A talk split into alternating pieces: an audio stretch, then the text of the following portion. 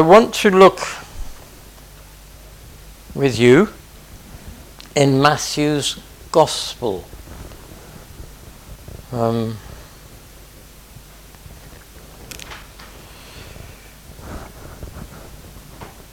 I believe it's chapter 20.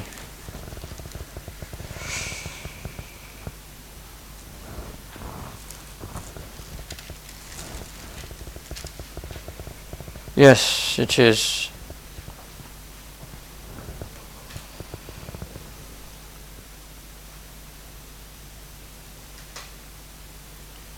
So Jesus had been talking lots of things, sharing with people, teaching, being here and there, and he ended up in Jericho. Jericho. And in verse 29 of chapter 20, as he departed from Jericho, a great multitude followed him. And behold, two blind men sitting by the wayside, when they heard that Jesus passed by, cried out, saying, have mercy on us, O Lord, Son of David. And the multitude rebuked them because, uh, because they should hold their peace. But they cried out the more, saying, Have mercy on us, O Lord, Son of David. And Jesus stood still and called them and said, What will ye that I should do to you? They said unto him, Lord, that our eyes may be opened. So Jesus had compassion on them and touched their eyes, and immediately their eyes received sight, and they followed him. I just want to look at this and make some comments. Now, he was obviously walking along, and this great multitude of people, which was often the case, be thousands and thousands, many thousands, uh, following him because they wanted to see his miracles. They wanted maybe to be healed. They, were fascinated with him. And often people are fascinated by Jesus. But they don't know him, you see. And many people followed Jesus because of the, the signs, because of the miracles, because of the things he did. But many of them, most of them, from what the scripture teaches us, didn't want to go any further. They didn't want to have a relationship with him. They didn't want to know him. They wanted what he could give them, you see. And there's many people today who want what Jesus can give them, like these two men. But this multitude who were following him didn't want these two men to have what they wanted. I thought that that was rather selfish of them, telling them to be quiet there they were following Jesus for what they could get out of him or see what he was doing or this, that, and the other. I'm not saying there weren't sincere people there, but as we read in the scripture, they came to a place where Jesus said, Unless you drink the blood of the Son of Man and eat his flesh, you have no life in you. And after that, many of his own disciples went back and stopped following him. So there's many people today, it's a fact of life, who follow Jesus, but they don't want to get too close to him, thank you very much.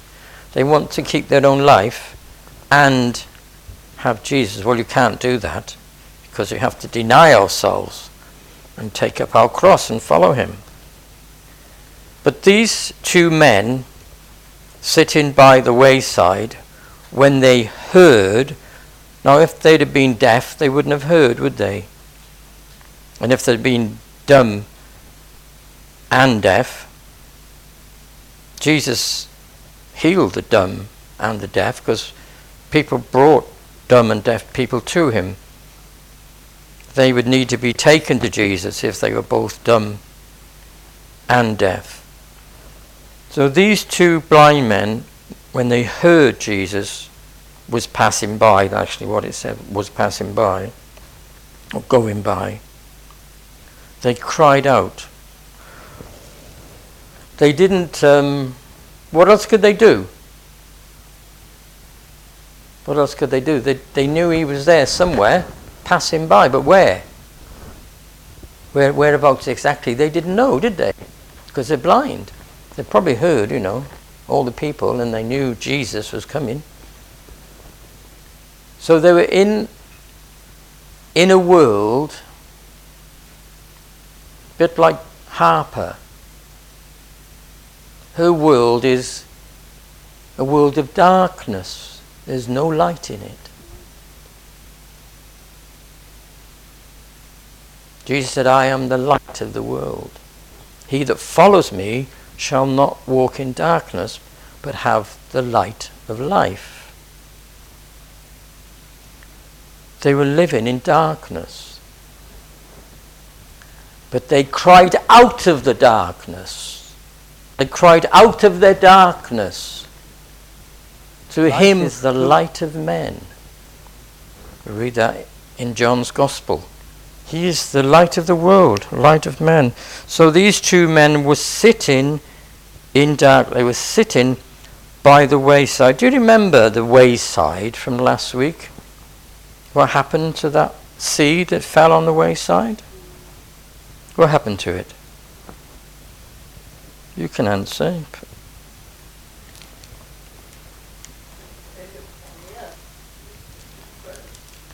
fell on the wayside and what was it um, 13 wasn't it let's go into chapter 13 where we were. So they were sitting on the wayside. So in verse 18 of 13 hear ye therefore the parable of the sower. When anyone hears the word of the kingdom and understands not, then cometh the wicked one and catcheth away that which was sown in his heart. This is he which received seed by the wayside. It's just sort of brought that to my attention when I read it. They were by the wayside.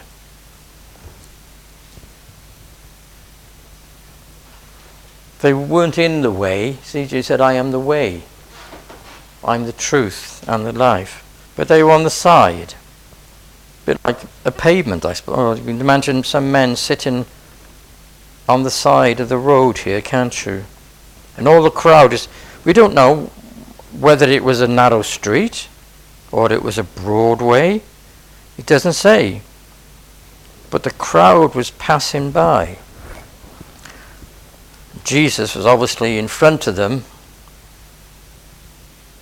and they cried out from the situation that they were in. But I wonder if they went there every day and sat by the wayside. We don't know, it doesn't say. But I wondered if they well, just sit by the wayside and we listen, listen to the world passing by. We can't see, but just, just, just listen. spend our days sitting here and, and listen. And maybe one day, maybe they had a hope. Maybe one day God will send a deliverer to Israel. Maybe one day God will think about us. Maybe one day God will come and meet our need. Maybe one day. And the days arrived. I don't know whether they had that hope, but I think they must have done. Because when they heard Jesus was coming, they had hope. Didn't they? Where did they set their hope upon? They set their hope of receiving sight upon Jesus Christ. They set all their desires and their longings were concentrated upon this figure, Jesus Christ. And they cried out. I wonder what it sounded like. I'd have loved to have heard them crying out.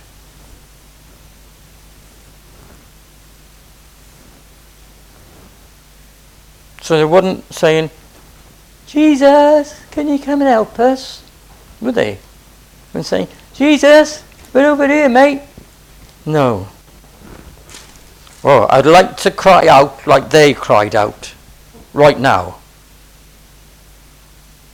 I think you'd have a shock. They put all their heart into it, all their energy, their whole being came out through their mouth and they cried out to Jesus. Can you, can you see that? Everything within them sort of came together as one thing into their voice. All the aspirations desires of their heart were gathered together in have mercy on us. Or, better translated, have pity on us. Have pity on us. O Lord. See, they recognized who he was. Thou son of David.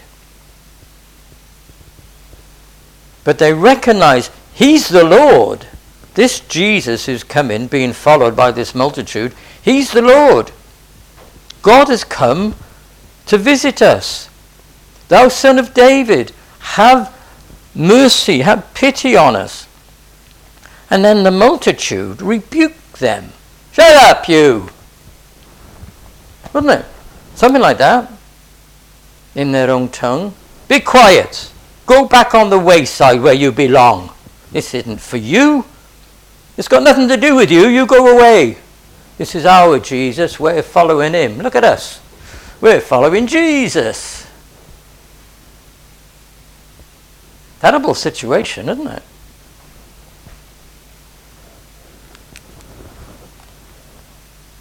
But their determination made them cry out the more. So, not only did they, the volume of their cry must have increased, because there was this crowd rebuking them. So, the desperation increased, the longing. They found new strength in themselves. I'm not going to be quiet. I'm going to get what's in my heart. So they cried out the more. Have mercy on us, O Lord, thou son of David. And Jesus stood still. He got, they got his attention, didn't they? Have you got Jesus' attention yet? Hmm? Have you got his attention? Is our cry so desperate that it makes Jesus stop and turn around and talk to us? Say, what is it that you want? What do you want? He will never ever do that to anybody until they come to the place where they realize they're blind spiritually. Till they come to that understanding that they are in darkness and they don't have light. And when they come to that place, they will cry out to Jesus Christ, Have mercy on me! Have mercy on me!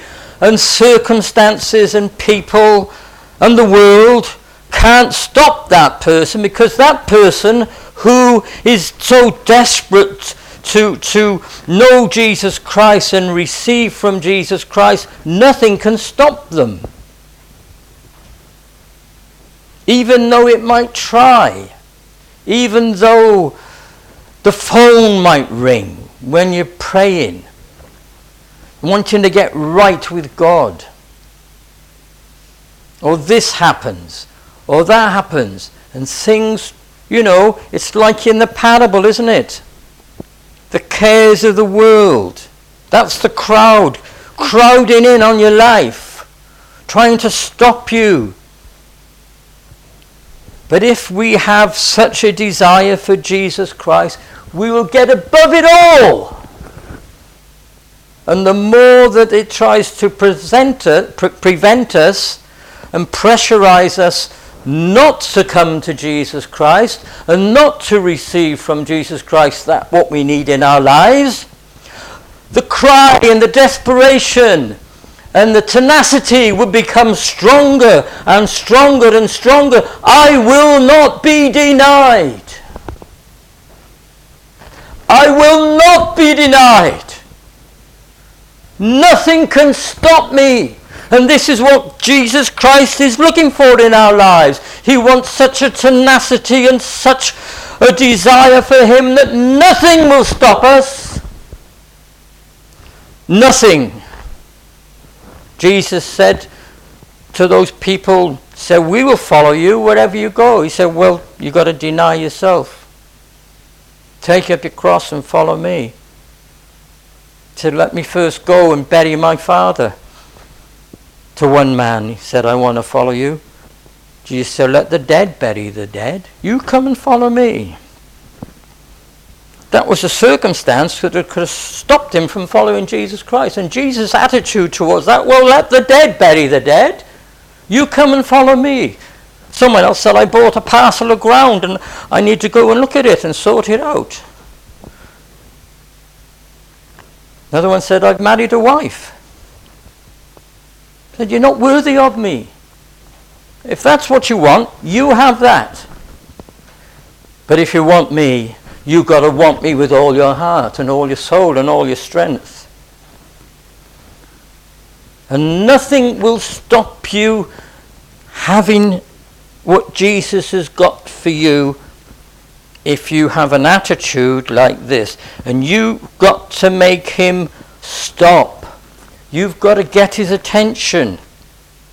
Otherwise, he's going to walk by. He's gone. He's round the corner now. He's now dealing with those people down there. You've lost the opportunity forever.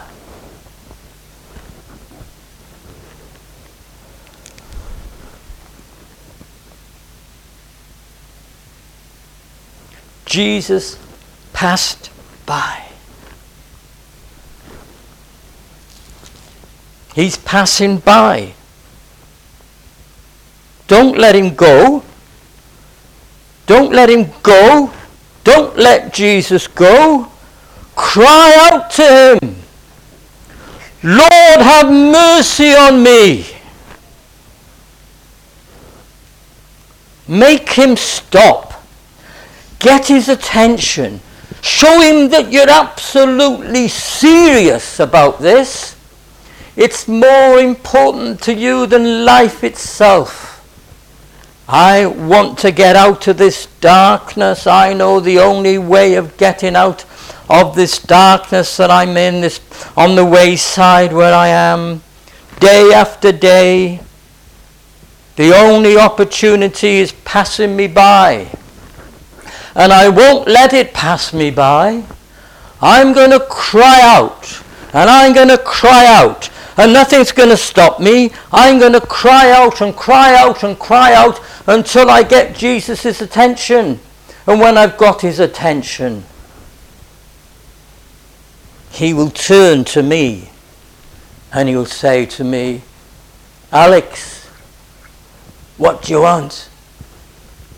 Dee Dee, what do you want? Trisha, what do you want?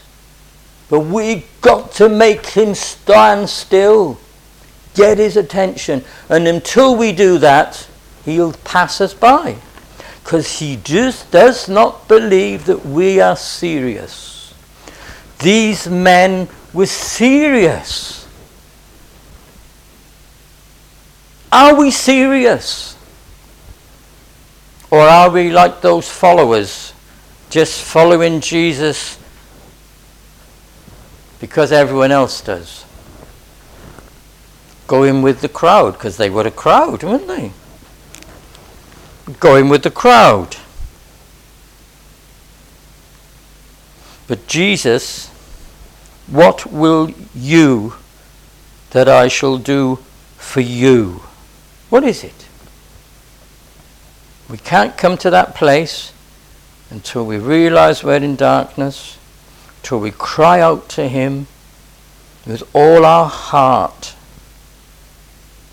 in desperation. They were desperate. And when we get to that place, He'll stay, He'll stop, and He'll call. Have you heard Him call? Have you heard him say to you, What is it I'll do for you? What do you want me to do for you? Have you heard him call you? Have I heard him call me? Have I made him stop? Have I got his attention? And he says, Well, what is it you want me to do for you? That we might receive our sight Lord, that our eyes may be opened, actually, is what it says. Lord, open our eyes. Open our eyes. The God of this world has blinded the minds of them that believe not.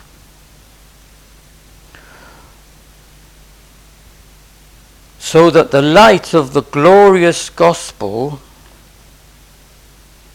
should shine unto them. These two men, in the picture of what I'm just saying to you now, didn't want to remain blind. We don't, long, don't know if they've been blind from birth, we're not told, but they're both blind. They probably found each other somehow in their society in which they lived and decided to hang out together because they were both blind. They probably comforted each other in their darkness and in their blindness.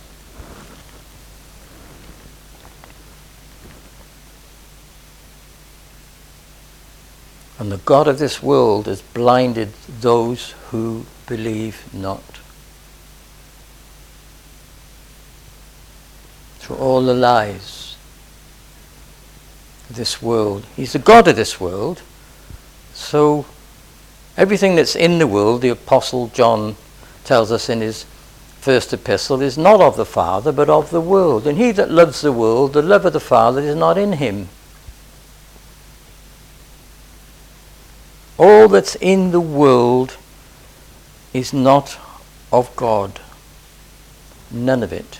That's why he says the world hates us, because it hated Jesus. He crucified him, you see, because they hated him. They wanted to shut, it, shut his mouth. They crucified Jesus because they wanted to shut his mouth.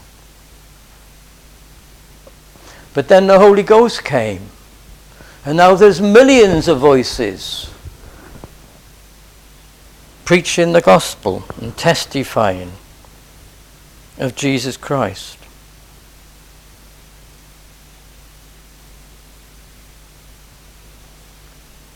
Jesus, literally, what it says there in verse 34 so Jesus had compassion on them and touched their eyes. Literally, so Jesus having compassion, Jesus having compassion, touched their eyes.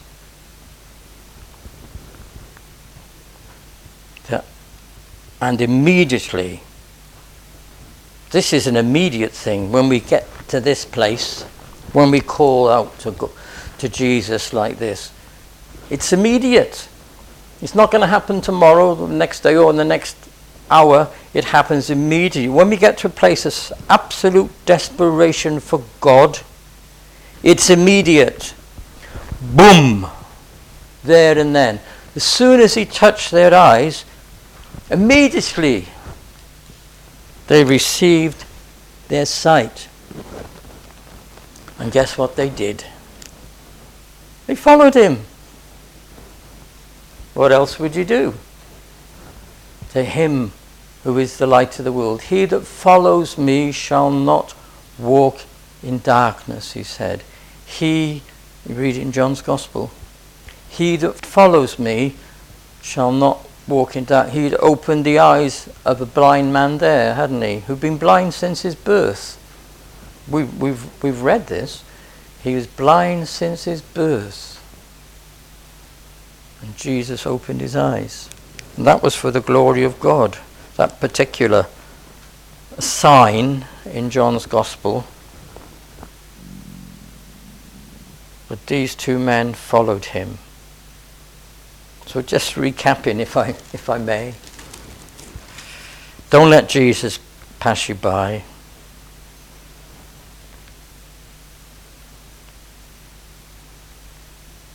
Be separate from the crowd. And get what you, what you need from Jesus. Don't let them stop you. Cry out. Don't let him pass you by. Get to that place where you will not take no for an answer. Remember the Syro-Phoenician woman? It's in here. She came to Jesus because her daughter was being vexed by a spirit. And um, she said, tried to, she talked to Jesus and he just ignored her. Ignored her. Do you know why? Because she wasn't desperate enough. And then she went to his disciples and said, Well, get him to come and heal my daughter. And they went and told Jesus. And Jesus said, Well, it's, you know, don't bother me really. So finally, she went to Jesus directly. Jesus said, Well, it's not fit to give, because she wasn't a Jew, it's not fit to give to you the food that is for the children. Because all these people he was ministering to here, that we, you can read about in Matthew, were the Jewish people that Jesus had come, been sent to by his Father. But she said, Yes, Lord, it's true what you say about the bread. It's not fit for us. But she said, he actually called her a little dog. It's not fit to give the food to little dogs. And she said, Yeah, it's true, Lord, but even the dogs eat the crumbs from under the master's table. Straight away she recognized him as master. And he said, Great is thy faith. Go thy way, thy daughter is healed. You see the tenacity of that woman? You see the desperation? She was going to get what she wanted because she knew Jesus would give it to her if she convinced him she was genuine. And she had she was gutsy enough not to take no for an answer. And she got what she wanted. And we'll only get what we need from Jesus, and it's salvation that we need. We need to be born again, we need to receive the Holy Spirit. That will only happen to us when we get like these two blind men. That was like a bit of a drama, really, wasn't it? You were there, weren't you? You were there. God took you there this morning, this afternoon. Do you realize that? God took you and put you in that situation because He's speaking to us, speaking to me, speaking to you. Father, we thank you that you are a speaking God. But Lord, you want us to cry out to you by faith. And Lord, we'll only do that when we believe that you are the answer for our lives, that you are the only Saviour, that you are the only name given under heaven amongst men by, by which we must be saved. We must be saved. And Lord, just as those two blind men knew that they must get your attention. May we, Lord, be like that in our hearts, in our determination, that we might have that tenacity, Lord, that will not take no for an answer. And we commit this word to you, Lord, and that it may, Lord, have an expected end, Lord, to bring forth life and fruit in all those ears that hear your word and believe on it. So we commit it to you now, Lord, and we thank you again for this opportunity. Amen.